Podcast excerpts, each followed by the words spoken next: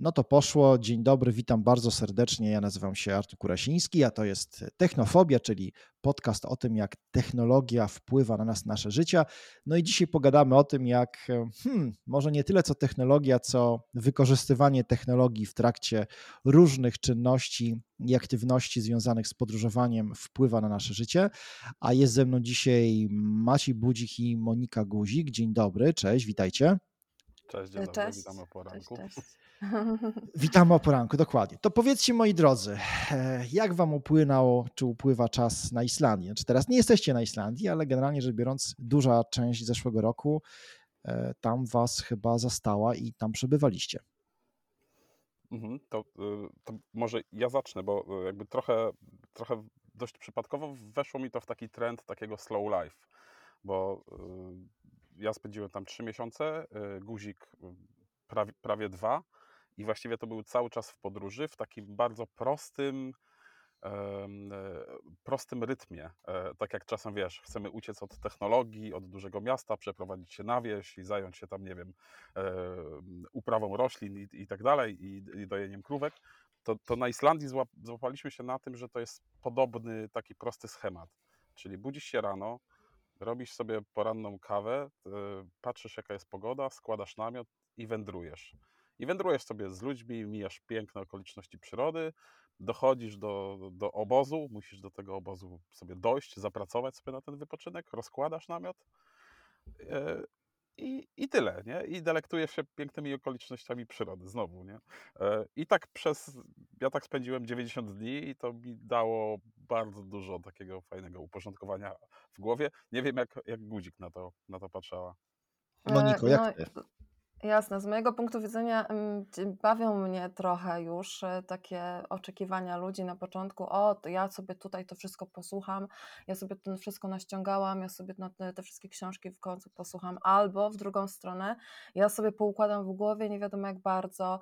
E, tutaj mam tyle przemyśleń, zobaczymy, co ta Islandia mi da. A fajne jest to, że, czy fajne są te oczekiwania ludzi, bo jednak e, Islandia, plus to, że to jest piesza wędrówka, plus to, że idziemy z plecakami i to jest takie wyzwanie. Ona dużo, ta Islandia jakby uwalnia w ludziach, ale fajne jest to, że efekt końcowy bardzo często bywa bardzo różny i bardzo inny od oczekiwań. Zresztą miałam bardzo podobnie za pierwszym razem.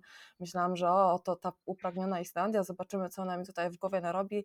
Narobiła, ale zupełnie co innego, a przede wszystkim zakochałam się w niej i fajne jest to, że właśnie. Mm, e, Islandia, ale też właśnie sama ta wędrówka e, powoduje, że jakby dzieją się zupełnie inne rzeczy niż byśmy tego oczekiwali. Dobrze, to ja... Wiesz, nagle orientujesz się, że do życia i to do, do, takiego długiego, bo to właśnie nie mówimy o urlopie tam e, dwóch, trzech dni, pięciu czy dwóch tygodni, tylko przez trzy miesiące e, moim całym ekwipunkiem i całym życiem były właściwie dwa plecaki. Nie? Jeden plecak tak. był w bazie jako taki mm. backup, a wszystko to, to, co mi było potrzebne do życia, no to miałem w jednym, w jednym plecaku i, i, i wiesz, nie było to życie na trola, na brudasa, nie wiem, normalne tak, funkcjonowanie. Tak, mieliśmy nawet, przynajmniej ja miałam, chyba Maciek też, takie, taką małą część plecaka, która była takim luksusem, czy to był jakiś bardzo malutki e, flakonik perfum, czy cokolwiek, jakby jest faktycznie, okazuje się, że wszystko to, co w plecaku, e, to, to nam wystarcza do życia, ale już nawet skracając do tego, do tej wyprawy takiej dziewięciodniowej, e, która jest jednak udziałem ludzi, a my to tam wyjątek, że jesteśmy tak długo, ona też powoduje, że jednak e, okazuje się, że wracasz i kurczę, ja potrzebowałam tylko tego, co miałam w plecaku, jakby już wiesz, Zawsze, tak, i że potrzeby są minimalizowane, potem okazuje się, kurczę, ciepła woda w kranie, wiesz, już nie chcę tak mówić, że to nie wiadomo jak koczowniczy tryb życia był, ale wiesz o co chodzi, że jakby, zresztą wiesz, bo przeżyłeś, że wracasz i okazuje się, że kurczę, mi wystarczało wszystko, co miałam wtedy, po co mi to wszystko, co mam teraz? No właśnie, to bym chciał tylko powiedzieć, że e, ja miałem organoleptycznie możliwość przeżycia takiej wyprawy, no wow, to było, to było coś, bo e, ja miałem jakieś, na, na, na, kurczę, poprzednie doświadczenie. No jeżdżę co roku na przykład na spływy kajakowe, tak? Czyli dokładnie przez tydzień czasu żyję metodami mhm. rozpalania mhm. ognia, spania pod namiotem, wciągania i potem wrzucania kajaka na, na rzekę czy jezioro, więc nie jest mi to obce. Generalnie rzecz biorąc, raczej właśnie lubię taki tryb życia, w którym mogę doznać tego kontaktu z naturą. No i pojechałem na Islandię mm, zaproszony przez Maćka właśnie po to, żeby troszkę spróbować czegoś innego, ale to kompletnie było coś innego niż e, sobie wyobrażałem. Zaczęło się, zaczęło się od, od narzekania na ilość e, trasy pokonywanej, ale jak już mm. wpadło się w ten rytm i zaczęliśmy faktycznie doświadczać, e, grupa się rozciągnęła, właściwie można było tylko widzieć na horyzoncie jakiegoś majaczącego lidera, gdzieś tam z mhm. tyłu kolejne osoby. Ja mhm. uważam, że to była jedna z najlepszych decyzji mojego ostatniego, nie wiem, półwiecza, że tak powiem. Wow. Plus strasznie fajne było to, że Maciek zaplanował wyprawę tak, żebyśmy właściwie codziennie widzieli coś nowego. Nie było monotonnej, wiecie, takiego patrzenia na horyzont i ciągle tak. tylko te monotonne, dziwne skałki księżycowe albo tylko zielono, tylko to było, o, tu jest kawałek lodowca, tu wchodzimy w jakieś siarkowo-wodorowe wyziewy, tu za chwilę tak. schodzimy bardzo ostro, tu się wspinamy, więc szapoba. Powiedz Maćku, bo, bo parę osób pewnie się może zastanawiać, skąd Mediafan, facet, który pisze o mediach e, i do tej pory był z tym kojarzony, nagle wywędrował na kilka miesięcy w roku na Islandię. To było no wiadomo, pandemia to jest jak gdyby jakiś tam powód, ale ty robiłeś to przed pandemią i to grubo przed pandemią. Tak, co, to jakby geneza tego, tego szlaku jest dosyć prosta. Po prostu Islandia, w ogóle Islandia wydaje mi się, że jakby zrobić jakąś taką listę, e, listę marzeń, to jest krajem, który będzie na pewno w top 3, e, jeśli chodzi o marzenia. Kraje, które chcę odwiedzić dla wielu ludzi. E, tak mi się wydaje, nie? I niektórzy robią tą Islandię, nie wiem, samochodowo, objazdowo i tak dalej ta Islandia, którą my robimy, no to, to, to, to, jest, to jest piesza. Ja byłem na tej Islandii samochodowej. Ten kraj mnie totalnie zafas, zafascynował, właśnie ze względu na te e, krajobrazy, filmowe wręcz scenerie. E, dwa lata, trzy lata czaiłem się, żeby zrobić ten szlak. Ten szlak mi się tak spodobał, że się w nim totalnie zakochałem. E, potem postanowiłem pójść ze znajomymi, potem znajomi znajomych i tak dalej, i tak dalej. I właściwie no, w zeszłym roku takich wypraw to, to, to zrobiliśmy ponad 10 e, e, jakby ciągiem, jednym, jednym takim ciągiem, więc najciekawsze jest to, że, że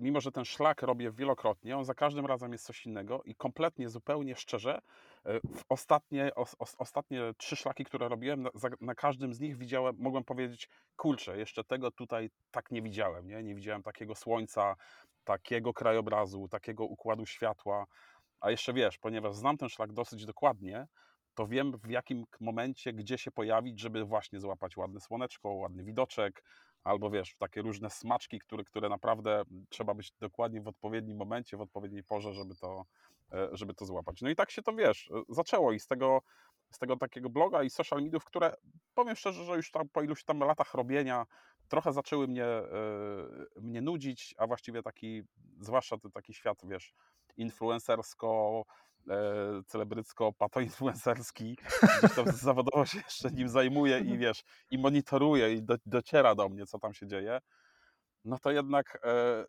to jest świetna, e, świetna odskocznia.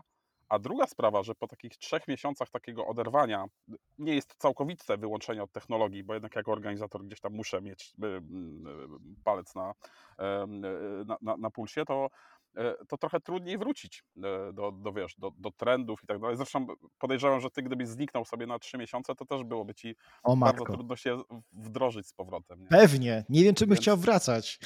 Tak, ale to, to, to jest dokładnie. Nie, nie, wiem, czy ty guzik masz, ale ja wielokrotnie, jak sobie wędruję z ludźmi, to wiesz, z jednej strony mówię, kurczę, no to jest fizyczna praca, no bo ja też chodzę z tym plecakiem e, i, i to chodzę i pokonuję, wiesz, spore odległości, ale to jest najpiękniejsza wakacyjna praca w życiu i w tak mhm. pięknych okolicznościach przyrody. No, to już no powiem Ci Maćku, że ja to robię znacznie, wiesz o tym przecież, bo robimy to razem, robię to znacznie krócej niż Ty, ale y, ilość wzruszeń właśnie przez to, co Ty powiedziałeś i przez to, co Artur Ty y, zdążyłeś, o czym zdążyłeś wspomnieć, e, że zwróćcie uwagę, jak się chodzi po górach, e, przynajmniej z mojego doświadczenia, są piękne fragmenty, ale czasami jest takie, dobra, ten, ten fragment nie jest za ładny, trzeba się przemęczyć, żeby zaraz zdobyć coś ładnego. I Artur, fajnie zwrócić uwagę, na tym szlaku nie ma nudnych, brzydkich fragmentów, one są cały czas czas też różne, ale każde są przepiękne, surowsze, mniej surowe, bardziej bogate, ale każde są piękne.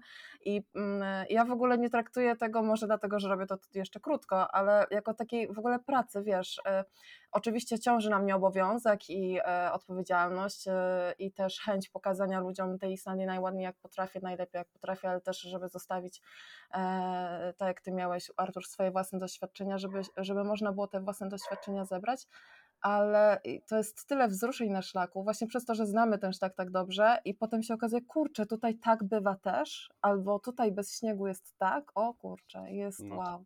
To są jeszcze, ja... ja to też nazywam, że to są, wiesz, takie plany filmowe. I to są plany filmowe jeszcze filmów, które nie zostały jeszcze nakręcone. No właśnie. Powiedzmy o tym, bo i tutaj przygotowując się do, czy właściwie to ty Maćku wrzuciłeś taką listę e, potencjalnych zahaczek, o których, rzeczy, o których możemy pogadać.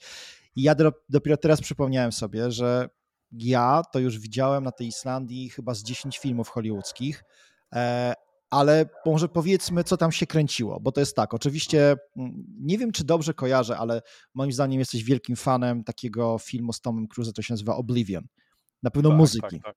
Tak, i no i to... to... chyba, chyba Oblivion to był pierwszym filmem i w ogóle, który jakby był takim triggerem na Islandię, że jak zobaczyłem, że Oblivion był cudowny na Islandii, to, e, to tam stwierdziłem, że idę poszukiwać tamtych miejsc, tak. Ale wiesz, tu już teraz mamy z guzikiem tak, że e, widzimy coś, jakiś kadr i po pierwszej nutce, ja wiem, że tak. to jest Islandia, to nie Norwegia albo jakieś Kanada i tak dalej. Czasami wiesz, jeszcze Szkocja nas myli, tak. prawda? Tak, Ale to tak, bardzo szybko weryfikujemy, że jednak nie. Tak, tak, ale tam kolor mchu i układ skał, nie, nie, to nie może być Islandia, to, to jest Szkocja, nie? Albo to, to jest Kanada. Ale Islandię mm. rozpoznajemy y, bez żadnego problemu i no i wiesz, wiesz, z ostatnich takich produkcji, które wyłapałem, no to trailer do Willowa. Wiem, że widziałeś Willowa i też tak. z bólem serca, że mhm. no, no nie, nie do to. końca. Tak, no tak. Ale, y, ale, dokładnie Willow był kręcony w miejscu, gdzie idziemy sobie na śniadanie, e, e, gdzie, mhm. gdzie jemy sobie, sobie, sobie śniadanie. Jest, jest tam takie ujęcie. E, będzie możliwość, to, to, ci, to ci podeślę, jak do, do transkrypcji to będziesz miał ochotę to wrzucić, a ja też na pewno mhm. na blogu będę wrzucał. Ostatni Witcher, Krew i nie pamiętam jaki był podtytuł, no, ale, no, ale Wiedźmin serial ten też Blood bardzo Origin, zły. tak. tak Dziedzictwo tak, krwi. Tak, więc, więc e, e, te produkcje mają szczęście do, do pięknych kadrów, może nie do końca dobrej jakości. Natomiast, e, natomiast no, The Witcher też był kręcony w takim kanionie, który zresztą jest tym samym kanionem, w którym ekipa z gry o Tron, Jon Snow, jak się wybierał. Ale to zimowo już, nie? Tak, tak, tak. Na, na, na mhm. zimowe polowanie na, na umarłego to też szli tym kanionem. No i, I Artur, powiem Ci, że my byliśmy w tym kanionie i jak zobaczyłam w grze o Tron w zimowej scenerii, to tak, wiesz, pięknie pokazane. Mhm. Kurczę, coś fantastycznego. I wiesz, no jest, jest taka podjarka, no. wow, tam byłem. Tak, nie? tak. Ostatnio zabrałem się za nadrabianie jakichś takich e, e, starych te, też gier i odpalam e, Dead Stranding Aha. i patrzę, wie, i, i to jest Islandia, nie? Tam jest, tam jest e, nie wiem, dokumentacja i tak dalej jest, jest robiona na, na Islandii. A z ciekawostek, y, i co, co, też mnie w ogóle zaskoczyło w zeszłym roku, jak byliśmy na Islandii, właśnie zimą, to gdzieś tam to, to był taki, taki boom, że były na Islandii jednocześnie cztery ekipy filmowe.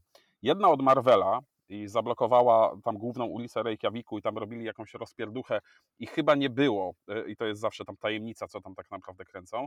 Mm. E, nie widziałem ostatnich Marvelowych produkcji, ale chyba tej Islandii jeszcze nie było, więc jeszcze nie ma premiery ale ktoś y, widział przy lodowcu, przy, przy takiej lagunie lodowcowej Idrisa Elbe i poszła plotka, że prawdopodobnie Lutera kręcą serial. No i Luther chyba będzie miał premierę teraz, albo w marcu, tak. albo w kwietniu. I widziałem jakiś kadr z trailera, jakiś zimowy, więc pewnie wiesz, tam Luther też był kręcony na mm. Islandii. Więc Cudownie. wiesz, jest pełno, pełno takich smaczków. No ale ja wędrując, oprócz tego, że, że nam się wydaje, że, że sobie wędrujemy po krainie z, z Władcy Pierścieni czy tam z Gry Tron, to ja wręcz mam takie wrażenie, nie? że jestem na planie filmowym, ale nie wszystkie filmy zostały jeszcze nakręcone z miejsc, gdzie no, jesteśmy. Nie? I tylko Super. czekamy na nie. No to, to może teraz tak, ponieważ to jest y, podcast o tym, jak technologia wpływa na nas i nasze życia, to pograjmy chwilę o tym, bo Maciek trochę skromnie, moim zdaniem zbyt skromnie powiedział, no, że mam trochę takie plecaki, jeden zostawiam w bazie, drugim chodzę. Rane boskie, ja byłem z Maćkiem na tej wyprawie i Maciek miał tam, uwaga, drona, do niego z dwa duże akumulatory, plus jakiś statyw, plus jeszcze jakiś, jakiś szpej fotograficzny. Także ja, kiedy miałem moim zdaniem spakowany plecak tak, że dosłownie chyba nic już bym nie mógł tam wcisnąć i dziękowałem Bogu, że każde set gramu, które zjadam na posiłku powoduje, że nie muszę go nosić i ten plecak jest lżejszy, to Maciek miał przynajmniej dwukrotnie cięższy plecak od każdego z osób, które były, od każdego, każdej z osób, które były na tej wyprawie. I ty to ciągnąłeś cały czas, chodziłeś, czasami wyprzedzałeś nas, czasami byłeś za nami, dochodziłeś, także wykonywałeś katorżniczą pracę. No dobra, to powiedz, co ty tak naprawdę masz przez te trzy miesiące ze sobą na tej Islandii, co pozwala ci być podłączonym do internetu, ładować wszystkie swoje urządzenia, pracować, obrabiać filmy, tworzyć te filmy, bo to jest, wydaje się, jakaś ogromna liczba sprzętu. Tak, natomiast y, ona z roku na rok y, jest coraz bardziej optymalizowana, nie? Ten, ten plecak jest walka, wiesz, o każde 100 gram i na przykład zbawieniem i fantastyczną rzeczą jest DJI Mini 3 Pro, y, to jest dron, na którym teraz sobie pracuję i on jest o tyle fantastyczny, że w końcu można go, że jakby jakość ma dla mnie wystarczającą, bardzo niewiele waży, pilot ma wbudowany ekran i tak dalej, więc tylko wyciągam go i odpalam i, i on sobie lata. I najważniejsze jest to, że wystarcza mi jedna bateria, bo tego drona mogę ładować z powerbanka, więc po skończonym mm. locie wiesz, pakuję do plecaka, podłączam powerbank i dron się ładuje i za, i wiesz, na, za następną godzinę mam już drona naładowanego, nie? Więc odpada no, a mi... propos drona i technologii, to trzeba powiedzieć, zaznaczyć, że Maćka Dron ma już wartość wręcz sentymentalną, to mało powiedzieć, bo jest podjarany e, od spodu wulkanem, więc wiesz, jest plastik i to taka ciekawostka, że jest normalnie stopiony plastik, ale dron hula jak, jak nowy. Tak, tak, jak się lata nad wulkanem e, w, w czasie erupcji, to albo tracisz drona, albo ja byłem tak na granicy, że mam, wiesz, stopione, stopione dno, ale żaden czujnik, żaden dron, dron jest w pełni sprawny, nie? Przypiekacz. Na... Właśnie, bo, bo nie, nie zapytałem się ciebie, kiedy byliśmy razem na wyprawie. Czy ty się uczyłeś latać tym dronem wcześniej, czy to było tak, że metodą prób i błędów naumiałeś się tego właśnie już na Islandii? Nie, trochę, yy, yy, trochę trenowałem sobie właśnie jakieś takie podstawowe, podstawowe rzeczy, ale właściwie taką szkołę właściwie szybkiego rozpakowania yy, drona, analizy czy wiatr nie jest za duży, nie jest za mały, to, to, to na Islandii to był, to był super poligon na to. No ale też miałem takie, szedłem z takim, z takim trochę przygotowaniem, że jak mi tego drona zwieje, to trudno, nie? Jakby, wiesz, robiłem mhm. backup i tak dalej. W sensie, bo na Islandii czasem warunki są bardzo, bardzo trudne. E, no i właściwie tego, tego drona właściwie już, e, już raz praktycznie straciłem. To była w ogóle ciekawa sytuacja, bo gdzieś tam ekipa się nasza rozciągnęła. Ja tam właśnie latam czasem z przodu, czasem z tyłu i, e, i gdzieś tam wyszedłem na, na, na, front, bo mieliśmy takie miejsce, gdzie musieliśmy sobie e, w takiej rzece, która płynęła przez, e, przez taki śniegowy taki kanion, tam musieliśmy całą naszą ekipę sobie uzupełnić zapas wody, a z tyłu zostało dwóch chłopaków, którzy troszkę, troszkę tam wolniej sobie szli. No i gdzieś tam mamy kontakt jeszcze przez krótkofalówki, to a propos też technologii, mamy, mamy sobie, mamy do komunikacji krótkofalówki, no i oni, ja słyszę od nich sygnału, że nie, nie widzimy tam słupków, gdzieś tam chyba nie ma oznaczenia. Wiem, że są w takim miejscu bezpiecznym, że e, e, nic się złego nie, nie, nie, stanie. Jak będą sobie szli, to w końcu trafią na nas. No ale dobra, mówię, po, po to mam drona, to z, od, odpalę drona i zobaczę, gdzie są. No i odpaliłem tego, tego drona, ale wiatr był na tyle duży, że po tam dwóch minutach, jak go tylko podniosłem, to tego drona mi zwiało i straciłem totalnie sygnał, nie? A zwłaszcza, że, że tego dnia totalnie, totalnie bardzo mocno wiało. Więc taki zrezygnowany, yy, mówię, te, tego drona, no już nie odzyskam, już po pierwsze go nie odszukam, nie wiem gdzie jest, a poza tym tak wiało, że on gdzieś tam poleciał pewnie już tam parę kilometrów dalej. No ale, ale trzeba iść po chłopaków, więc, więc z tym pilotem, z tym pilotem na, e, na, na szyi tam biegnę na takie, na takie wzgórze, żeby zobaczyć, zorientować się, gdzie oni są. No i nagle, nie wiem, po 15 minutach dostaje i infosygnał, nie? że dron złapał sygnał z pilotem nie? I, i dostaje obraz. Nie? I okazuje się, że, te, że tego drona zwiało za wzgórze E, i ten dron e, jakoś złapał, złapał jakąś moc, że wisiał i walczył z sporowistym wiatrem nad taką przepaścią i zostało mu dwie minuty o, na baterii. Nie? Wow. Więc ja wiesz, biegnę, biegnę na tą krawędź, na tego drona, staram się go ściągnąć, tam przełączyłem na tryb sportowy. Tryb sportowy ma takie jakby turbo, że te śliki są, są o wiele mocniejsze i w ostatniej chwili, no, zostało tam pewnie kilkadziesiąt sekund tej baterii, udało mi się go złapać, jeszcze go musiałem sprowadzić nad krawędź, bo, bo on wisiał właśnie nad taką przepaścią, nie? Więc z jednej strony, wow, kurczę, dobra przygoda, dron odzyskany, no ale też właśnie przydaje się dron przy takich, wiesz, y, y, przy takich sytuacjach awaryjnych. No ja pamiętam, że dużo było y, dyskusji, to ty Monika bardziej śledziłaś, jak Bargiel tak, bo ja jestem zafascynowana w ogóle. Nie? Jestem zafascynowana tą historią, że brat Andrzeja Bargiela, Bartek Bargiel, właściwie jeździ z nim na te wyprawy jako operator drona i po prostu jest już mistrzowsko w tych dronach rozeznany, hakuje te drony. No, na potrzeby tej historii, o której Maciek wspomniał, on go zhakował, bo on by nie był w stanie polecieć tak wysoko. E, no, ale tak.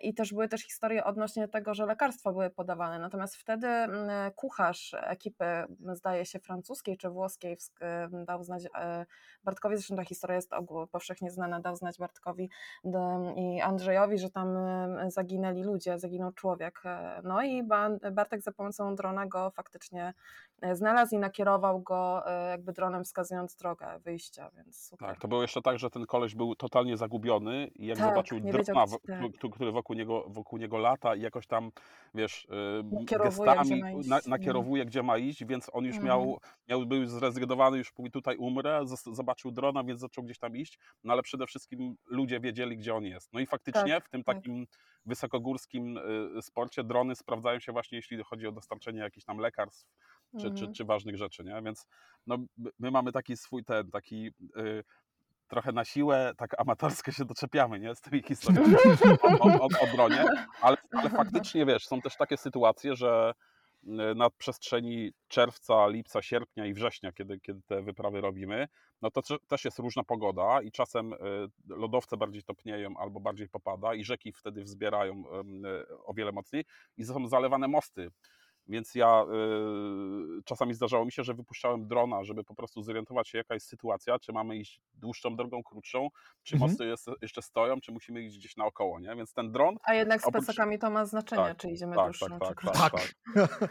Powiem szczerze, że czasami to jest taka e, informacja, która jak się dostaje ją po 5-6 godzinach marszu, wywołuje tak bardzo żywiowe reakcje na zasadzie tak, już mogę tak. za chwilę zdjąć buty i położyć się, albo nie, Maciek, oszukałeś nas, dlaczego nam to robisz, wracamy jutro, ja chcę do domu. Nie. Dokładnie, wołaj tak. PKS. Swoją, swoją drogą ci, e, ci, którzy są tam zainteresowani wyprawą, dostają od nas taki, taki poradnik przygotowawczy. On, e, z niego się robi już prawie cała książka, tam prawie 40 stron. Ale tam faktycznie jest wszystko, nie? Bo to jest, są też nasze tak. doświadczenia tak. takie. No. Jest, jest dużo rzeczy, jak się przygotować, jaki sprzęt tam sobie kupić, co się sprawdza, co się nie sprawdza. E, ale też jest, jest tak, to parę rozmów było takich, że kurczę Maciek, nie opisałeś tutaj, że jest tak ciężko, myślałem, że będzie, że będzie, że będzie, że będzie łatwiej. No ale poszedłbyś, gdybym, tego, gdybym to opisał? Nie. No, a jednocześnie ten sam koleś mówił, że wie, przygoda życia, nie? I więc, więc to jest coś, z jednej strony no to jest dla, to, co ty zresztą też powiedziałeś na początku, że to takie przygoda życia, że to super najfajniejsza rzecz, jaką tam się w życiu zrobiło, to jest mega miłe słyszeć, że w wielu przypadkach yy, takie opinie do nas docierają, nie? Że, że to dla tak. ludzi jest przygoda życia, albo przełamanie swojego strachu, przed jakąś tam wysokością, albo właśnie, że ktoś potrafi się ogarnąć z plecakiem, że przeżyć tyle czasu Że może przetrwać w ogóle, nie? Tak, Mając tak. wszystko, co ma w plecaku do tak, przetrwania, tak, to chyba tak. otwierające, bo Islandia to robi jedno, to piękno Islandii robi jedno i ta przestrzeń, ale jednak fakt, że w razie czego, okej, okay, siedzisz sobie w domu i myślisz, okej, okay, to ja wystarczy, że się spokoję, ja mogę tak przetrwać? Wow, umiem, nie? A, a, z drugiej strony to nie jest, wiesz, wyprawa na pionową ścianę K2, gdzie jak popełnisz błąd, to odpadasz i, i nie żyjesz, nie? Tak, po prostu tak. jak tutaj popełnisz błąd, no to będziesz miał trochę trudniej, nie? Albo będzie ci trochę chłodniej i tak dalej. Natomiast yy, wiesz, po, po, tylu wyprawach, jakie ja zrobiłem, już te widoki cały czas mnie jarają, ale, ale z mojej perspektywy, nie wiem jak z twojej guzik, jest, jest to, że ja uwielbiam obserwować sobie tak. i jakby tak. dawać, jak, jak sobie ludzie dają radę sami, nie?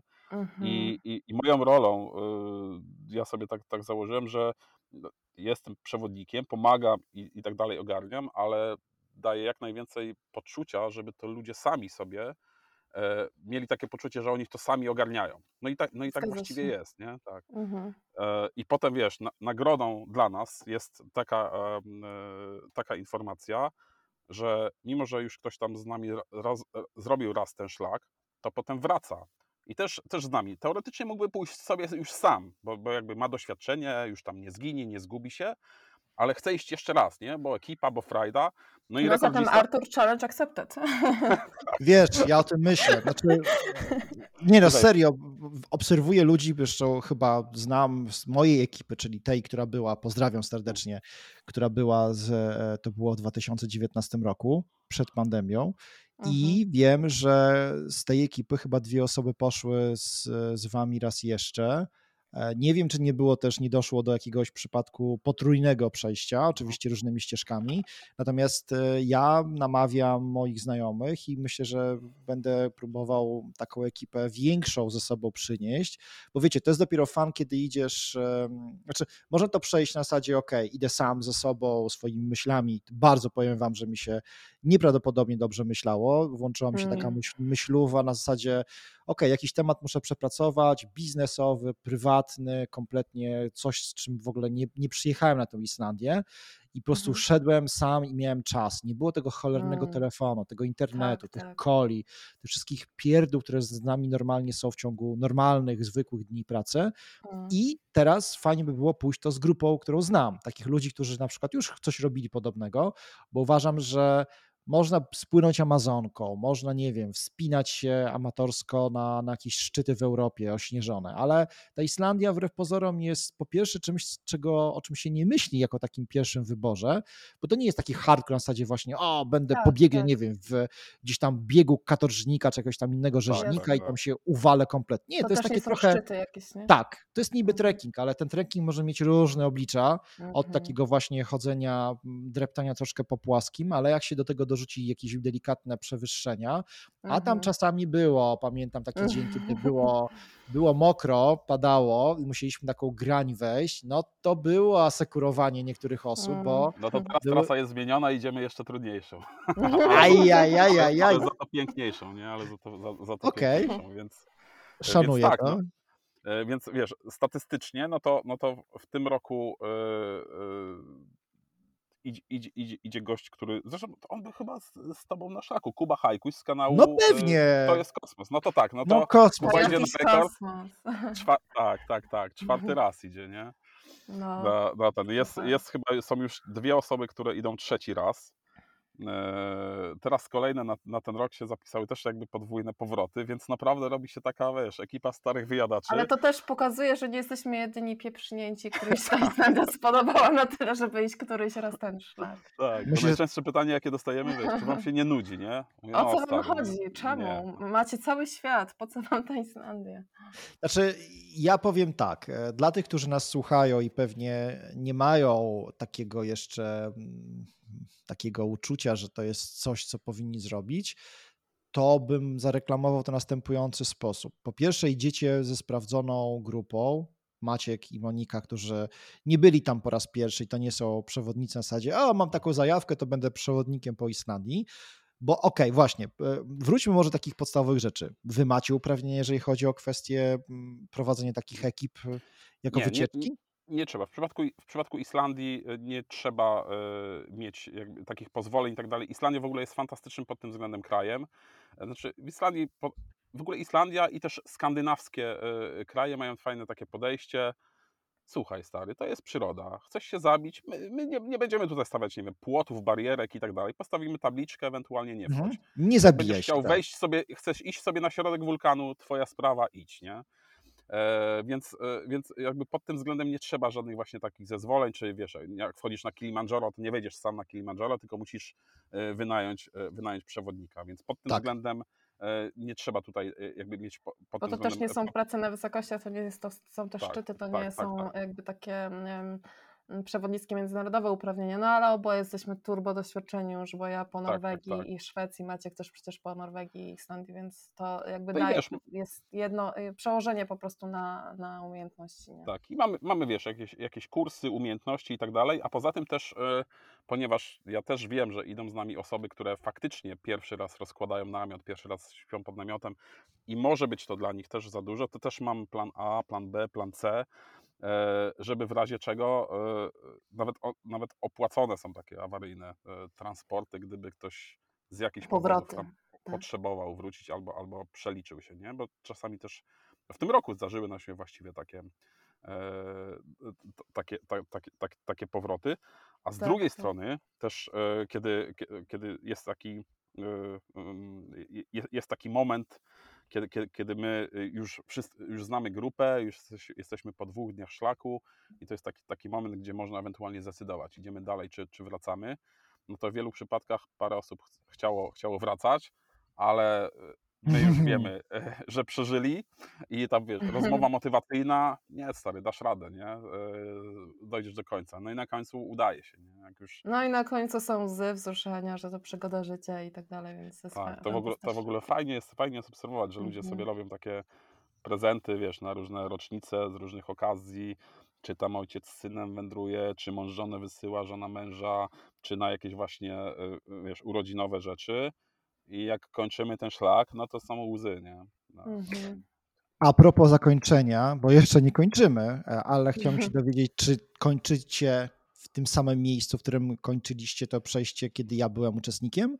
To Mhm. jest y, cały czas bo to- są gorące źródła, tor i Tak, tak dalej? Mhm. Tak, No. wie- wiesz co, bo, bo, bo- to jest tak, że ten, e, jakby my, e, my łączymy właściwie te, łączymy takie, takie dwa szlaki i te szlaki są gdzieś tam opisane w przewodnikach i spotykamy też, e, też ludzi, ale, ale robimy go trochę w zupełnie inny sposób i właściwie wyciągamy maksa tego, co tam można zobaczyć, bo ten szlak Mhm. jakby robić tak według takich poradników z internetu, to zrobisz w 4 dni, w 4 Hmm. dni go zrobisz, nie? Jak, jak, I czasami mijamy takich ludzi, przebiegają. My go robimy w 9, właściwie 8 dni na szlaku, 9 dni No i przede wszystkim e, w naszym odczuciu robią go w niewłaściwą stronę, bo robią go jakby Tak, e, tak, z, tak. z tego najpiękniejszego miejsca w drugą stronę, a w naszym e, wydaniu jakby ta e, skala piękności tylko i wyłącznie rośnie i dostajemy, Tak. tak, jak ty wspomniałeś, na deser gorące źródła, więc to jest coś Tak, najfantastyczniejszego tak. Odpoczynek w gorącym źródle to jest najpiękniejsza nagroda na koniec tego Mhm, szlaku. tak. A jeżeli nam zostaje jeszcze zapas jednego dnia, no to w tamtym miejscu spędzamy właśnie dwa dni. No i to jest chill, impreza albo moczenie dubska w gorącym źródle i wtedy gorące źródło ma magiczne właściwości, e, e, że zapomina się, zapomina się Tak. o, trudach, o trudach podróży. nie? Zapomina tym- się. Tak. tak. No mów, mów. A poza, po, a poza tym, wiesz, to, to w gorącym źródle e, to, to też my wtedy siedzieliśmy, robimy rekordy, nie? Ile można, ile człowiek wytrzyma w gorącym źródle, no to tam dochodzimy do jakichś tam 6 godzin. Ale jak się siedzi w gorącym źródle, no to kiedy jesteśmy w czerwcu albo w lipcu, no to są, to nie ma nocy, to jest cały czas Mhm. dzień. E, za, zastaje nas piękny wschód słońca. Kiedy z kolei e, sierpień i wrzesień już jest noc, ale wychodzi albo piękny księżyc, albo jest Oj, zorza, nie? tak. No Mhm. jest to coś fantastycznego, że jesteś na chillu, gorące źródło, tutaj jakieś, wiesz, y, trunki typu pi, piwko albo, al, albo winko. Albo herbata. Tak, sympatyczni ludzie na, naokoło i nagle wyskakuje ci zorza, nie, tańcząca, albo księżyc, nie, i nagle, wiesz, 30 osób, które jest w gorącym źródle do księżyca, uuu, wiesz, jak biki. Ale no, są, wiesz, są takie momenty, których, których, no, ciężko, nie da się opisać, nie? A też jeszcze a propos, y, bo pytałeś, y, czy kończymy. Gorące źródło to jedno, ale to jest kraina Landmana Leuger, która po prostu jest prze, niesłychanie przepiękna i ludzie czasami w ogóle przyjeżdżają tylko tam, tam bazują i tam sobie robią szlaki. Tam jest bardzo dużo takich szlaków, które można sobie robić na parę godzin. I tak jak Maciek wspomniał, jeżeli mamy dzień zapasowy tam i zostajemy dłużej, to właśnie fajnie, bo osoby mogą sobie chodzić po tych szlakach i tak sobie samemu eksplorować. I to jest właśnie taki fajny czas podsumowań, przemyśleń, a jednocześnie jesteśmy w tej najpiękniejszej krainie.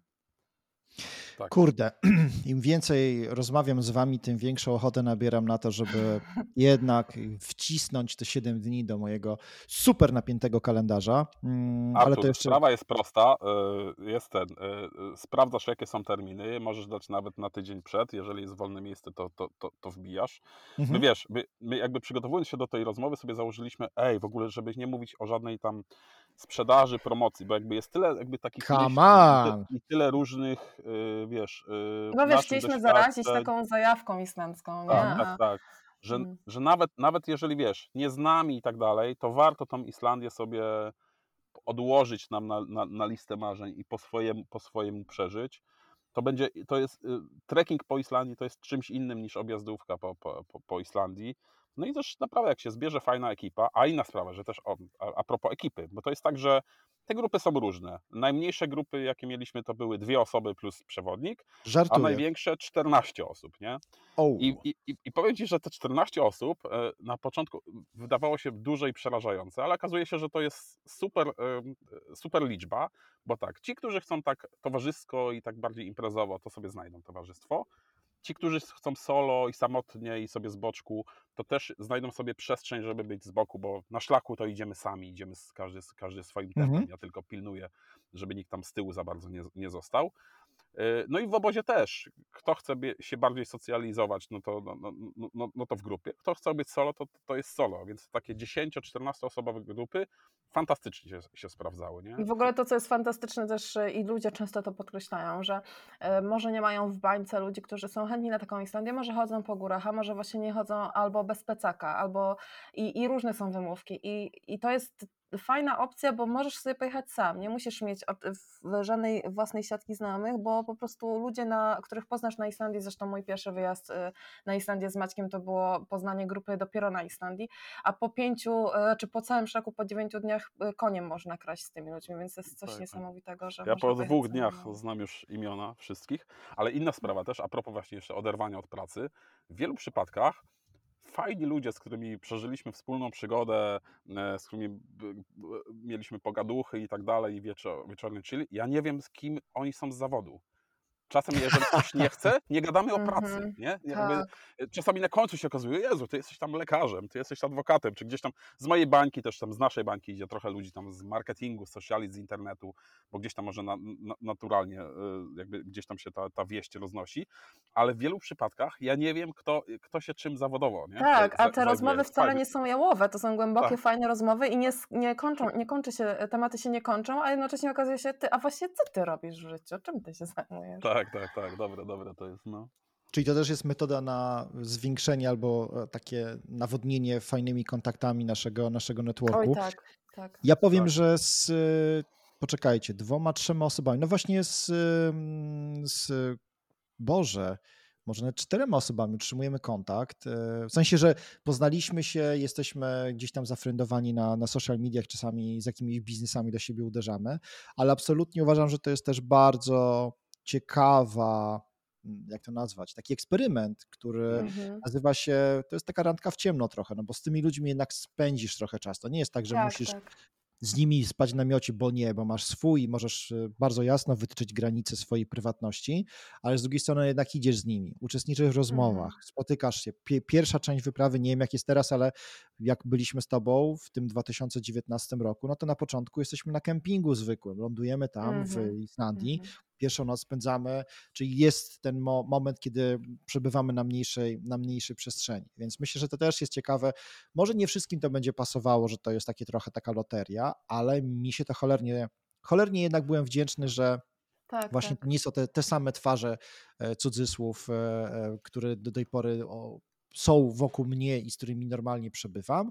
Kompletny random, może być oczywiście toksyczna, może nie być fajne, ale w drugiej strony to jest jednak taka wyprawa, która, która bardzo dużo rzeczy cementuje. Potem się okazuje, że Jasne. ktoś Mhm. zapomniał czegoś, tutaj trzeba się przepakować, Tak, trzeba można pomóc. komuś ponieść, tak? Ja przecież Tak, miałem tak. e, sytuację, w której, czy myśmy mieli sytuację, w której mieliśmy osobę, która w ostatniego dnia nie była w stanie już iść, bo sobie e, zrobiła, skontuzjowała sobie stopę, więc trzeba było załatwić jej transport. Ja na przykład e, skorzystałem z tego niecnie i wrzuciłem swój plecak, szedłem na kompletnego, że tak powiem, mygusa i, i bardzo mi było z tym dobrze, bo czułem, że to jest już blisko granicy mojego mojego takiego, nazwijmy to już, e, no, poddania się, ale gdzieś tam pomagałem osobom, które szły koło mnie, chociaż powiem szczerze, dziewczyny, które na początku w moim przekonaniu były, były bardzo źle spakowane i uważałem, że będą miały duży problem, absolutnie fantastycznie poradziły sobie lepiej niż większość panów, którzy tą samą Mm. drogę wy, wy, wykonywały i żadna z nich Jasne, super. nie, nie zrobiła z takiego skrótu jak ja. Także jeżeli ja bym mógł zareklamować, to powiedziałbym, bo właśnie to jest najfajniejsza rzecz, że nie wiecie z kim jedziecie, to nie są wasi znajomi i być może to będzie coś super fajnego, więc dajcie sobie taką przestrzeń. Ale ja bym jednak chciał Maćku wrócić i Moniko do tego elementu sprzedażowego, bo nie róbmy, nie róbmy takiego, nie krygujmy się. Jak można trafić na informacje o tym, czym jest projekt Islandii? Gdzie zajrzeć? Gdzie wykonać ten pierwszy krok? Bardzo prosto, projektislandia.pl marketing.pl albo gdzieś tam na moim blogu, na którym było kiedyś dużo treści o social mediach i marketingu, właściwie są tylko same wpisy e, dotyczące, dotyczące e, Islandii, więc właściwie ta, ta, ta, ta strona, która jest taką, taką informacją o, o, o samym szlaku i o tym, co, co się tam dzieje, zamierzamy ją jakoś tak przekształcić, żeby to nie była strona, nie wiem, tam E, typowo biura podróży, bo właściwie chcę trochę zebrać takich właśnie e, opowieści, doświadczeń. Dla nas osobiście, dla mnie, dla Guzika, to też jest szlak, który, e, który ma jakieś takie właśnie osobiste znaczenie, więc nawet jak nie wiem, czy będziemy robić Islandię za rok, za dwa, za trzy, E, ale żeby coś zostało, nie? żeby to zostało jakieś takie miejsce, e, gdzie, gdzie, te, gdzie ten projekt Islandia będzie, będzie sobie funkcjonował. Więc tak, więc wszelkie materiały e, znajdziecie na projekt Islandia, a jak ktoś nie chce przeklikiwać się przez tą stronę i tak dalej,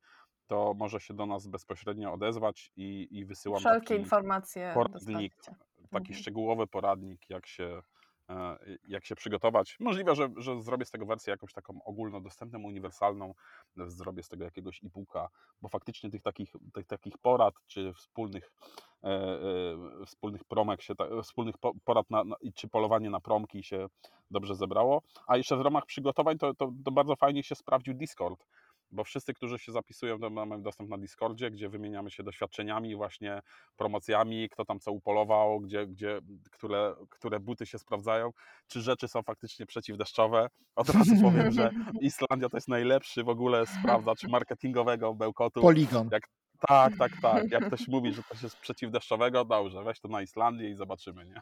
Mm, tak, znaczy, ja powiem wam, że e, Islandia dla mnie była takim wyzwalaczem. E, e, to jest niesamowite, bo kupiłem sprzęt, który wydawało mi się położę do szafy i nie będę z niego długo korzystał.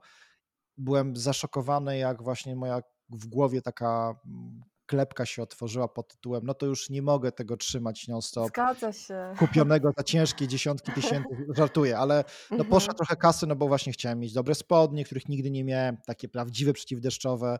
Buty miałem stare, w sensie sprawdzone, nie chciałem ryzykować, bo nie poszedłbym w, na 7 dni na nowy szlak e, w nowych butach. Natomiast mhm. skarpetki, bielizna oczywiście, różne typy, pierwsza, druga, trzecia tam warstwa i tak dalej, rękawiczki, czapki i tak dalej. Ale potem no, miałem takiego, taki bardzo dużą potrzebę, żeby z tym chodzić gdzieś, sprawdzić, wziąć na garb, nie, nie trzymać tego w szafie. Od tego momentu... Tak, to, jest, to jest fajne i kurde. bardzo dużo obserwuję, wiesz, tak, uczestników, tak, którzy, którzy, potem, mhm. którzy potem sobie zasuwają, nie? W coraz śmielsze i coraz dalsze, e, dalsze mhm. Wyprawy. Super, super się to mhm. sprawdza. Tak, to, to mobilizuje to, ludzi. Się, I robią też niekoniecznie aż takie tripy, bo czasami to są po prostu nawet nasze zwykłe, piękne, kochane Bieszczady, ale właśnie to mobilizuje ludzi. Po pierwsze, co się ten sprzęt ma marnować, tak jak ty Artur powiedziałeś, a po drugie, jak ja dałam tam radę, to ja sobie teraz nie poradzę, czemu nie? Poza tym już mają te skille typu rozpijanie namiotu, przetrwanie, camping e, i, i, i tak dalej, więc to jest fantastyczne widzieć, że ludzi to gdzieś tam przekonało do tego, że można sobie w fajny sposób spędzać czas i odrywać się od tej technologii, o której mieliśmy mówić. Spoko. No to, to myślę, że jesteśmy tutaj na. Zgadzamy się co do tego, że mamy obecnie sytuację, w której e, fajnie jest e, zrobić taką, wyjść ze swojej e, strefy komfortu, jak to się ładnie określa, pojechać e, gdzieś, gdzie w sumie, no właśnie ta Islandia nie jest odległa tak bardzo, jak się wszystkim wydaje, bo to jest, przypomnijcie mi, to jest 6 godzin lotu samolotem? Tak, 4. Cztery. Cztery. Tak, tak. Mhm. Ona kiedyś okay. była odległa, ale wiesz, Wizz i tanie loty spowodowały, mhm. że wsiadasz no, z kilku miast w Polsce.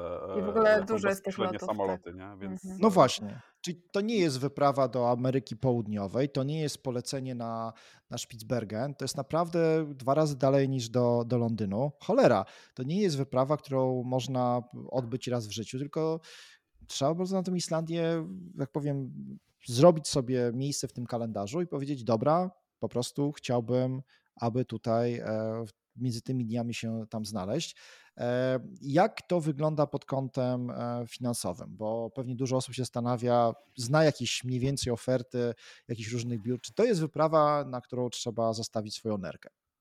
E, sprawdzając ostatnio ceny nerek, jest, I tak i nie, bo sama Islandia jest droga, jest najdroższym krajem, albo tam w top, może Norwegia jest droższa, albo Szwajcaria to jest jakieś zawsze takie, zależy od, od tego, kto robi ranking, jest bardzo drogim krajem. W sezonie też jest drogim krajem, więc y, wyprawa typu wypożyczenie samochodu, samochodu, spanie w hostelach, w hotelach i tak dalej, to, jest, to jest sporo kasy.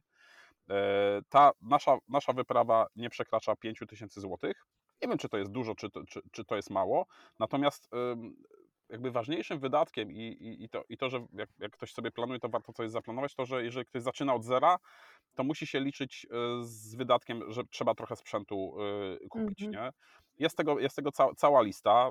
Y, część rzeczy można kupić używanych, część wypożyczyć i tak dalej. Część muszą być porządniejsze, część już część, tam tak, można tak, tak. Z, tak, z, takiego, z mhm. takiego doświadczenia wybraliśmy trzy rzeczy takie kluczowe, nad którymi trzeba najbardziej przysiąść i to wcale nie muszą mhm. być najdroższe rzeczy, ale najważniejsze tak, tak. Jest, mhm. jest, jest śpiwór, który musi mieć jakiś taki komfort na 0 stopni, po to, mhm. żebyś mógł odpocząć w nocy i, e, i następnego dnia być wypoczęty. Mhm. Buty, które wcale też nie muszą być najdroższe. Za 400 zł kupisz porządne, wystarczające, wystarczające buty, ale w nich spędzasz cały szlak, więc fajnie, żeby też te stopy nie były, e, nie były obolałe. I plecak, żeby był wygodny i żeby, bo, bo też go nosisz cały czas na Żeby był dopasowany tak. też. Mhm. A resztę rzeczy, mimo że jest ich sporo, ale mają mniejsze znaczenie. Nie? Kiedyś wydawało mi się, że namiot jest kluczowy, ale namiot cię nie grzeje. E, co prawda nie może to być taki zwykły festiwalowy, samorozkładający się okrąglek namiot, e, ale, e, ale to nie musi być też najdroższy namiot i jakiś taki specjalny wyprawowy. Nie? Bardzo dużo rzeczy można iść sobie z listą, pójść tam do dekatlonu, czy mając czas przed wyprawą polować na, na, na promocję, teraz jest dobry czas, dużo, dużo wyprzedaży pozimowych jest, więc, więc to, to, to można uzbierać. No i ciężko mi określić, czy zaczynając od zera da się zmieścić, nie wiem, można i wydać 10 tysięcy lekką ręką, ale i pewnie w dwójce E, w trójce też pewnie da się, e, da się No i trzeba pamiętać, że to jest ta inwestycja, zera, tak, i to trzeba pamiętać, że to jest ta inwestycja, która z Tobą zostanie, nie? Tak e, zresztą już było mówione, że ten sprzęt, tak. ta inwestycja to jest już na lata czasami. Tak, a z drugiej strony, jeżeli, nie wiem, zainwestujesz w drogi namiot, to drogi namiot mam na myśli, nie wiem, jakieś takie marki typu MSR, to gdzieś, gdzieś tam, gdzieś tam moje klimaty, który kosztuje około 2000 zł, to po takiej, po takiej wyprawie jesteś w stanie go sprzedać za tę samą cenę, nie? Jeżeli kupisz w promocji i tak dalej, to namiot po jednej wyprawie jest spokojnie do, do, do sprzedaży, więc jakichś takich rozwiązań, które, które, Plus które jest opcja wypożyczenia sprzętu, nie? Tak, tak, tak. Mm, Więc mm. jest sporo, sporo różnych rozwiązań i różnych e, e, tipów, które, które gdzieś tam ludzie stosują. Nie? Ja sam byłem zaskoczony, że gdzieś tam w, w zeszłym roku dziewczyna sporo rzeczy kupiła na, e, na vintage jakieś merynosy y, i, i, i, tak dalej za jakieś takie śmieszne, śmieszne pieniądze. Więc, więc spoko, jak, jak, jak się ma czas i, i, trochę się przysiądzie i wie się czego szukać i jak się szukać, jeszcze ma się y, wsparcie w społeczności i gdzieś tam naszej tam discordowej na przykład grupie, to to, to fajnie się sprawdza i, i, i da się to ogarnąć, nie? zaczynając od zera. Zgadza się. No myśl, myślę, że to też jest ogromną zaletą. Po pierwsze, że mm, już byliście wiele razy, po, po wiele miesięcy siedzieliście, czyli to nie jest taki porad na zasadzie, a to kup sobie buty, tylko możecie dokładnie powiedzieć po zapytaniu na przykład, no dobra, a czy buty z Goretexu takiej firmy polecacie, czy, bo na pewno ktoś już przed wami był, tak? Ja pamiętam, że przed naszą wyprawą też było takie, mm, taki ping-pong między uczestnikami i uczestniczkami, no i część osób e, pytała się, czy na przykład Decathlon, który uchodzi za markę tanio, a jednocześnie no niezbyt e, taką techniczną w stosunku do innych e, firm, mhm. które kosztują pięć razy więcej, czy warto, warto jest na przykład rzeczy z Decathlonu kupować. I wiem, że część osób miała i nie narzekała. Umówmy się też, że my nie byliśmy w sytuacjach jakichś granicznych, tak? Znaczy temperatura w nocy faktycznie jest niska, ale w namiocie zakupionym za kilkaset złotych i w śpiworze też za kilkaset złotych, tam się da przeżyć. Oczywiście, jeżeli ktoś jest zmarzluchem, no to lepiej jest jednak zainwestować dodatkowo kilkaset złotych i mieć ten namiot i śpiwór, który mają, nie wiem, do minus 5 czy minus 10. Natomiast y, w wielu wypadkach, z mojego doświadczenia, ta cena idzie raczej w głównie związana z wagą. To znaczy po prostu ten, ten tak, towar, tak. ten produkt waży mniej, więc Mhm. jeśli ktoś znowu wie, że ma problem z tymi 15 kilogramami na plecach, a to już jest naprawdę dużo, bo ja wiem, że Mhm. można, o to 15 kilo, pfu, to wezmę, ale hmm, chodzenie z 15 kilogramami przez 7-8 godzin dziennie, to nie jest to, co mi się lubią najbardziej. Czyli Inaczej mówiąc, można sobie y, wymaksować ten ekwipunek i faktycznie wrzucić w niego i 10 koła, ale mm, można też pójść y, opcją budżetową i mieć na to wydane 2-3 tysiące, czy tam ty, tyle, ile powiedział Maciek. I da się też to przejść, tak? Tak. To nie jest Wiesz tak, że to jest. wiesz, Decathlon miał ostatnio tam, wiesz, trochę zawirowania, więc e, może nie mieć, e, e, może wśród e, naszych słuchaczy nie ma wszystkich zwolenników Decathlonu przy okazji tam pandemicznych zawirowań i tak dalej, wspierania Rosji, e, ale jak ktoś nie ma jakichś takich oporów, to Decathlon ma naprawdę świetną jakość, to, to, to, to nie jest jakiś taki, wiesz, najtańszy szrot i tak dalej, zwłaszcza, że, wiesz, do takiego Decathlonu, e, czy dobrze, żeby może nie, się, nie, nie przyczepić się do jednej marki, czy tam 8A, czy do Mhm. Skalnika, e, co tam jeszcze jest guzik na, e, na ten... e, Packer? czy, czy Packer i tak dalej, e, ale do, do takich dużych sklepów idziesz z, z listą i, i, i kupujesz wszystko, nie? A jeszcze a propos, o, a, pro- a propos jeszcze, jeszcze człowieka, jak się, e, jak się nazywała ta firma? A propos dopasowania plecaków, no bo wiele No. rzeczy kupujemy A, e, poczekaj, Explore? Tak, a jest, jest taki sklep Explore. w, w Warszawie, i on, i to jest magazyn plecaków i tam są, sam tam goście, Mm. którzy po prostu, w sensie w dzisiejszych czasach obsługa klienta, że przychodzisz, mówisz gdzie idziesz, czego potrzebujesz, oni cię często odeślą do domu, niech pan przyjdzie tutaj z tymi rzeczami, które chce pan zabrać i dopasujemy panu tak plecak, że Mhm. będzie pan idealnie, nie? I wiesz, taka Mhm. obsługa, jakby ci szyli garnitur na miarę, nie? Tak, tak. Jakby to- Ale Maciek trzeba też. totalnie przepraszam. zachwycony, Mhm, no. mhm. No, no. Ale trzeba też od razu oddać hołd y, mojemu ukochanemu, ale jednak 8A, bo tam też jest ekipa fantastyczna. Zresztą nie trzeba się bać, trzeba po prostu pójść, zapytać. Oni są bardzo często, zre- zresztą w Decathlonie jest to samo. To są ludzie doświadczeni, e, sami podróżujący, e, e, mają na pewno bardzo dużo fajnych porad i tak dalej. I mierzyć, sprawdzać, to, to jest najlepsza rada, chociaż tak już przewrotnie mówiąc, zresztą chyba nasz wspólny znajomy, zdarzyło się, że kompletował sprzęt Maciek trzy dni przed wyprawą, zdaje się, co? Była taka osoba, że tam To, to, jest, za- to, to jest zawsze, zawsze ryzyko, że wiesz, Zawsze ryzyko, tak, że coś tam nie zadziała. Albo że ktoś rozpakowuje namiot w, już na Islandii, na, na, na kempingu, nie? To, Mhm. I nagle okazuje się, że nie ma śledzi albo coś, no to coś trzeba kombinować. To, to wiecie, ale, to, ku- ale okej, no to też mamy takie, takie doświadczenie. najmniejszy wymiar kary, bo okazuje się, że na tych kempingach, a to też było moje wielkie, e, może nie zdziwienie, ale takie bardzo pozytywne, o okej, na przykład są rzeczy, które można sobie wziąć. E, Boże, Tak, tak, tak. na ostatnim miejscu, w którym nocowaliśmy, to już było w, w stolicy, no to była półeczka, gdzie można było znaleźć prawie że nowe, nienaruszone całe, całe naboje do, do gazu. No nie potrzebowaliśmy wtedy już ich, bo myśmy się sami chcieli pozbywać, chyba zostawialiśmy też razem. Mhm.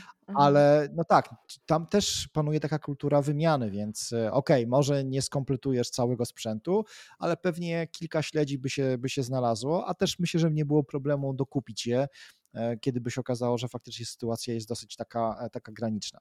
Dobrze, czy powiedzcie jeszcze taką rzecz. e, Czy jest jakaś pora roku, którą bardziej preferujecie i czy uważacie, że ta Islandia, nie wiem, jest, e, nabiera takich barw albo takiego fajnego klimatu bardziej zimą na przykład, albo może latem?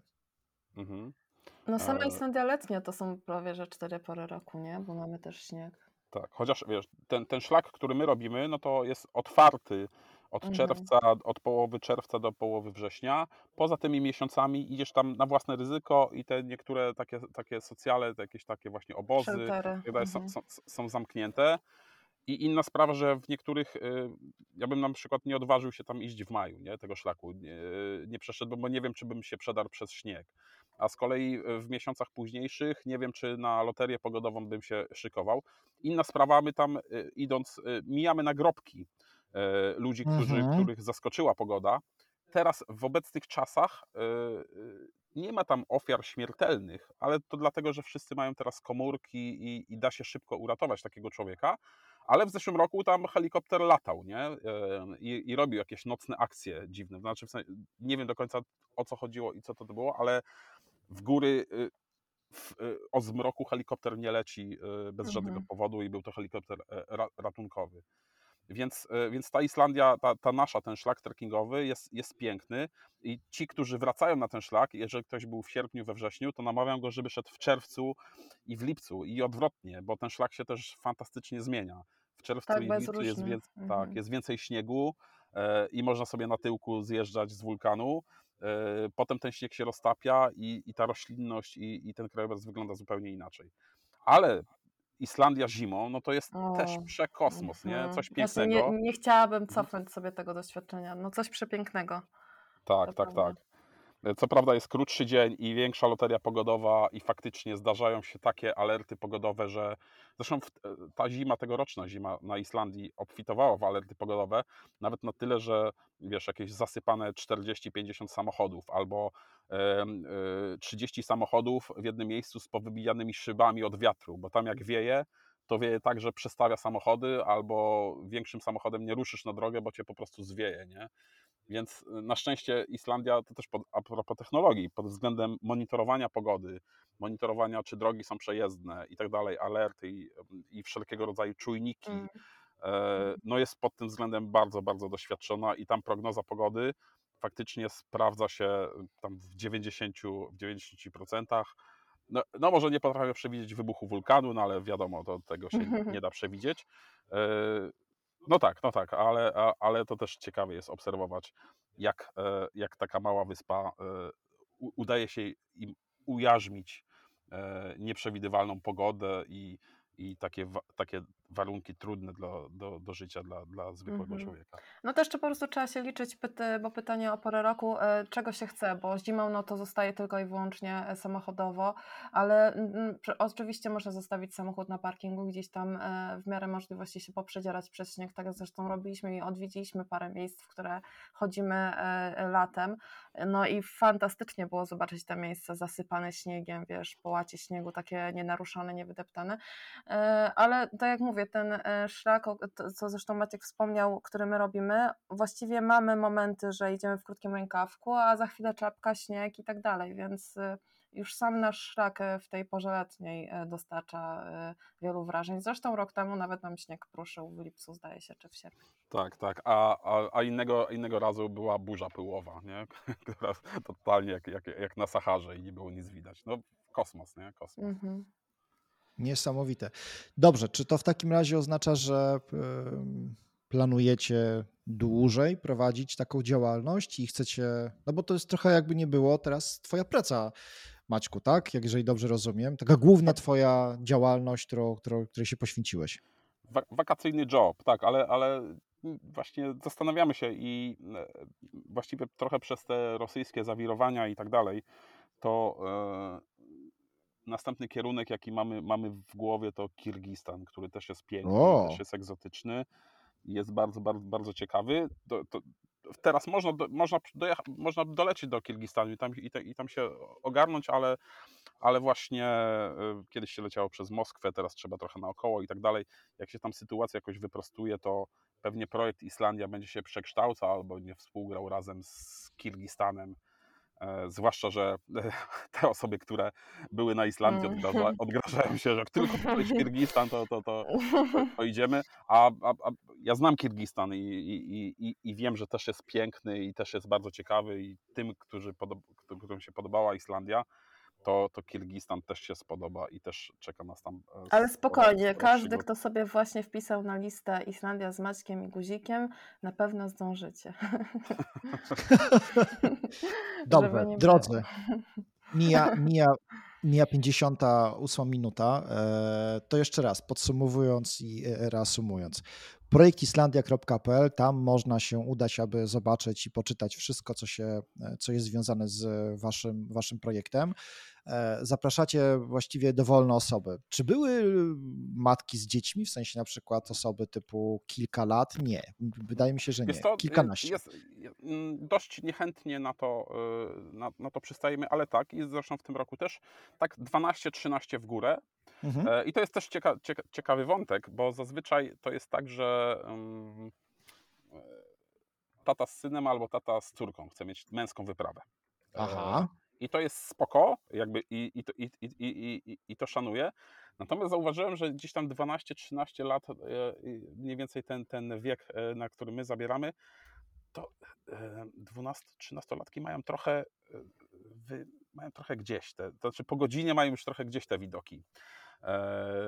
Więc nie wiem do końca, czy są zadowoleni. Na końcu okazuje się, że, że, że tak, ale z naszego punktu widzenia jest to trochę więcej uwagi, trochę więcej odpowiedzialności.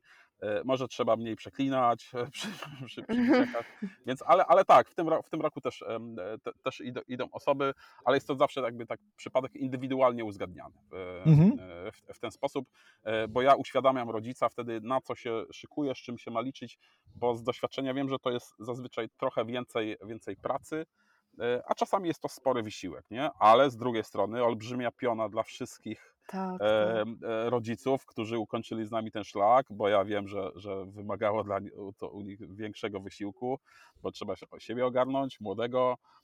I jeszcze więc... jakiś taki przykład stanowić dla tego dziecka, nie? Tak, tak, tak, tak, tak, no bo to jest, to jest jakby, mm, no idzie tutaj no, męska przygoda. Chociaż ja mhm. czasami też proponuję rozwiązanie, hej, jeżeli chcesz iść ze swoim synem, to pójdź z nami, sam, przejdź ten szlak, będziesz mhm. wiedział mhm. dokładnie, jak to wygląda i wtedy będziesz sam mógł zdecydować, czy sobie na następną wyprawę pójść samemu, już solo, nie, we dwójkę, e, męską przygodę. E, więc, mhm. więc to jest też rozwiązanie. No ale okej, okay, no mówię, tak, młodzi ludzie to za, zawsze dość indywidualna sprawa, którą, którą sobie rozpatrujemy. A ja wiem, że... Mhm, mhm, przepraszam. Ale, ale, ale właściwie jeszcze nikomu nie odmówiliśmy, więc, więc jakby to Jasne. jest tak, że, że tak, zabieramy, ale z gwiazdką, nie? Ja wiem, że już przeciągamy, ale tylko chciałam jeszcze wspomnieć, bo Artur wcześniej mówił, że e, grupa fajna, e, czasami jak toksyczni i tak dalej. Powiem e, Ci, że z naszego doświadczenia wynika, zresztą teraz słuchają nas tak samo same fajne osoby, że sama idea, że trzeba iść z plecakiem i że trzeba wędrować, to jest dość mocne przesianie, jeżeli chodzi o jakby klimat i, i to jakby czego oczekujesz po takiej wyprawie. To nie jest, wiesz, hotel, samochód i tak dalej, więc sam, sam profil naszego wyjazdu powoduje, że jakby ekipa, która się zbiera, to są po prostu ludzie, z którymi można kraść tak. konie. A, a ponieważ jesteśmy na wyprawie i musimy przeżyć to wspólnie razem, w sensie przetrwać, to być może nawet jeżeli między, nie, nie ze wszystkimi zawsze jest taka równa chemia, to gdybyśmy może byli w tym samym gronie, nie wiem, w hotelu albo na wycieczce objazdowej, to pewnie byłyby kłótnie albo jakieś moglibyśmy się pozabijać. Natomiast to, że jesteśmy na, na wyprawie pośrodku niczego, powoduje, że tam nie ma takich emocji. Tam nie ma trochę tak. czasu i miejsca na takie, na, na fochy i, i, i, i, wiesz, i na takie, na takie emocje.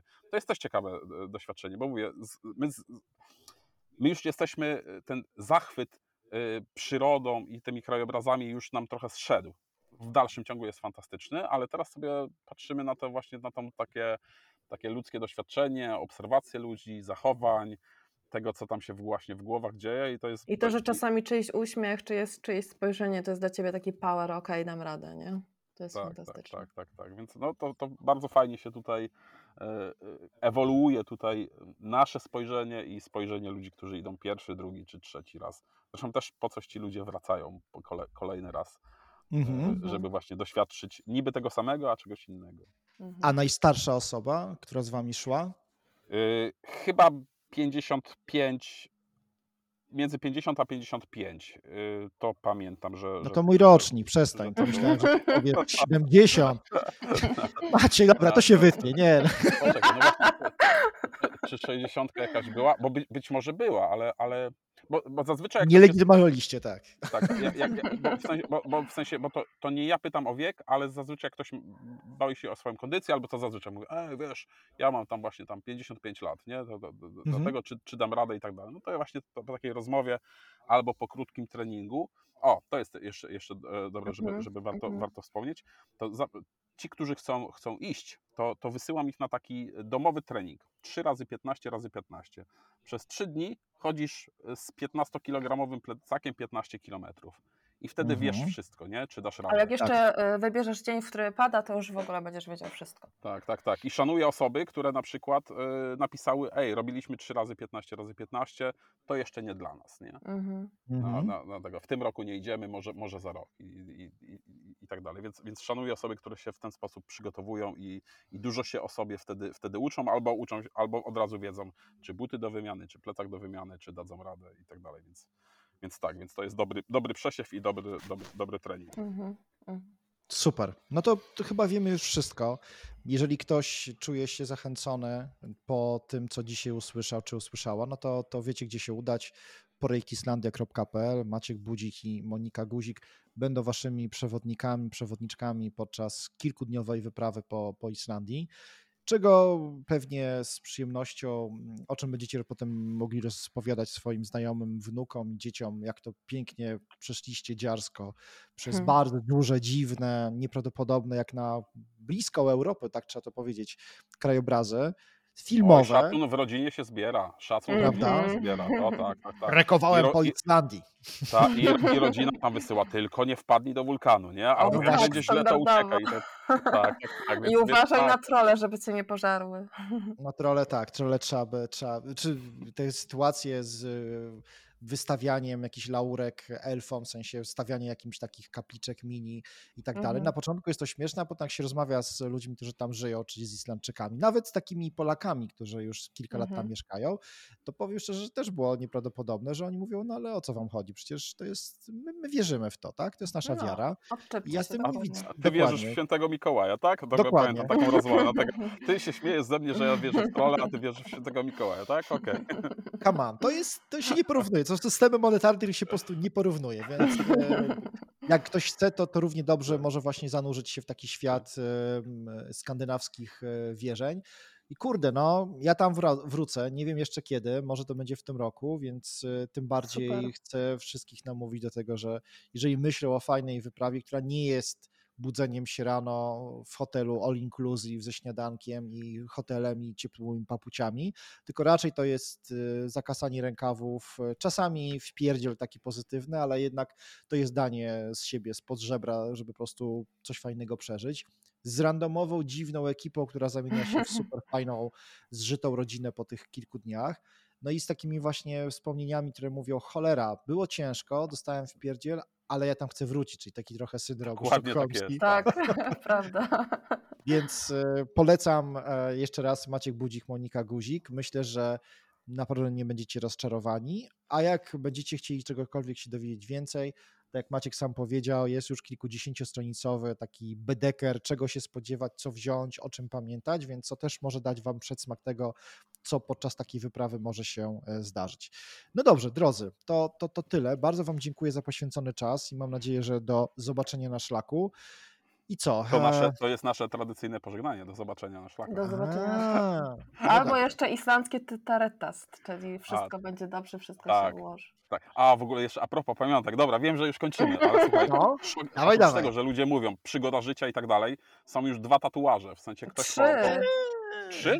Trzy a, nawet. A, no, faktycznie. Jeszcze ka, tak. więc, więc po tych wyprawach ludzie sobie tatuują, nie? E, Ale co jest e, e Jedna osoba ma na przykład tetaretast, czyli to właśnie określenie, o którym Aha. wspomnieliśmy. Jest e też takie, takie góry, takie logo fajnego kempingu, w którym się zatrzymujemy po drodze. Fajnie. Tak, jest, jest chatka, jest biała chatka, którą ty pamiętasz. A faktycznie, tak samo. Wytatuował białą chatkę. Akurat wtedy, jak byliśmy pod białą chatką, to była Zorza i dziewczyna sobie wytatuowała dokładnie właśnie tę, tę białą chatkę okay. Z Zorzą.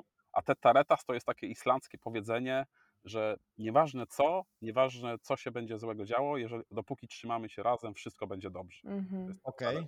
takie, takie piękne. I ono też otwiera, y, jak spotykamy Islandczyków na szlaku, e, czy już w obozowiskach i powiemy te taretas, to już jesteśmy rodziną. O, ja kiedyś miałem, miałem fazę na tatuaż e, i powiem szczerze, że bardzo e, zlokalizowany podobnie geograficznie, bo zobaczyłem tatuaż u piosenkarki o wdzięcznym imieniu Björk, która mhm. pochodzi przecież z tej mhm. przepięknej wyspy. No i dowiedziałem się, że to jest stary islandzki symbol mający na celu bodajże rozgonienie mgieł i spowodowanie, że twój statek będzie płynął w dobrym, A, mówisz o kompasie islandzkim. Tak, tak, tak, tak, tak, tak, tak, Wiem, wiem. I ona właśnie mhm. ma go gdzieś wytatuowanego bodajże na ręku i strasznie mi się spodobało, więc szukałem takiego miejsca, gdzie e, w sensie miejsca, gdzie się go robi i myślę, że następnym razem odwiedzę Mhm. jakieś właśnie małe, e, rzemieślnicze, takie wiecie, małe, fajne mm, Mhm, miejsce, w którym takie ekstra. tatuaże się robi, no bo to już będzie takie crema la creme. Mieć islandzki No tak. tatuaż, który jest zrobiony w, na Islandii, tak, Och. ma takie znaczenie tylko i wyłącznie e, zrozumiałe dla, dla Islandczyków. To, Ale to- nie, stary, nie, jeszcze to, Nie wiem, że dokończymy. już, już raz Dawaj. kończysz, a to a, a propos Björk, e, kto jest fanem i tak dalej, robi teraz trasę koncertową Tak, tak. i będzie e, chyba pod koniec roku w Krakowie na Tauron Arenie, ale O. sprawdzałem bilety i te bilety są droższe niż Björk na Islandii, gdzie występuje na początku czerwca, chyba 7, 10, 13 czerwca. Na któryś z tych koncertów chcemy się wybrać, ale to jest jej rodzinne miasto i w Mhm. takiej niewielkiej, w takiej sali, y, sali gimnastycznej szkoły ma występować, ale ma Żartujesz. być tam pro muzycy i tak dalej, więc to jest chyba nasz kierunek, że tam się chyba pojawimy. O Jeszcze matko. dobra okazja, tak. opcje i tak dalej, więc y, Mhm. ktoś, ktoś w Polsce to, to, to, to w Polsce Björk pod koniec roku, gdzieś tam y, przez cały rok ko- koncertuje, a, a na Isla- zobaczyć Björk na Islandii, w Reykjaviku, No, tak. no to to jest, e, tak, to, to, to jest nasza, nasza Zresztą mówiliśmy o, o filmowych inspiracjach, przecież bardzo dużo z bardzo dobrej muzyki to jest Islandia. e, Gus Gus, Björk. Tak. Myślę, Bardzo że dużo. wie, wiele osób z chęcią by zobaczyło, w jakich warunkach tworzona była ta muzyka, Hmm. bo większość tych utworów, czy też e, tych e, wykonawców, wykonawczyń, no też ma ciekawą historię, właśnie jak Bjorki, jak Gus Gus i parę, jeszcze- parę jeszcze Mhm. innych osób. Mhm. Dobrze, słuchajcie. mm, To, po, To już co? teraz ci się uda. Spróbujmy. Do zobaczenia na szlaku. Do zobaczenia na Do szlaku. zobaczenia na dzięki szlaku. Cześć. Dzięki, hej, cześć.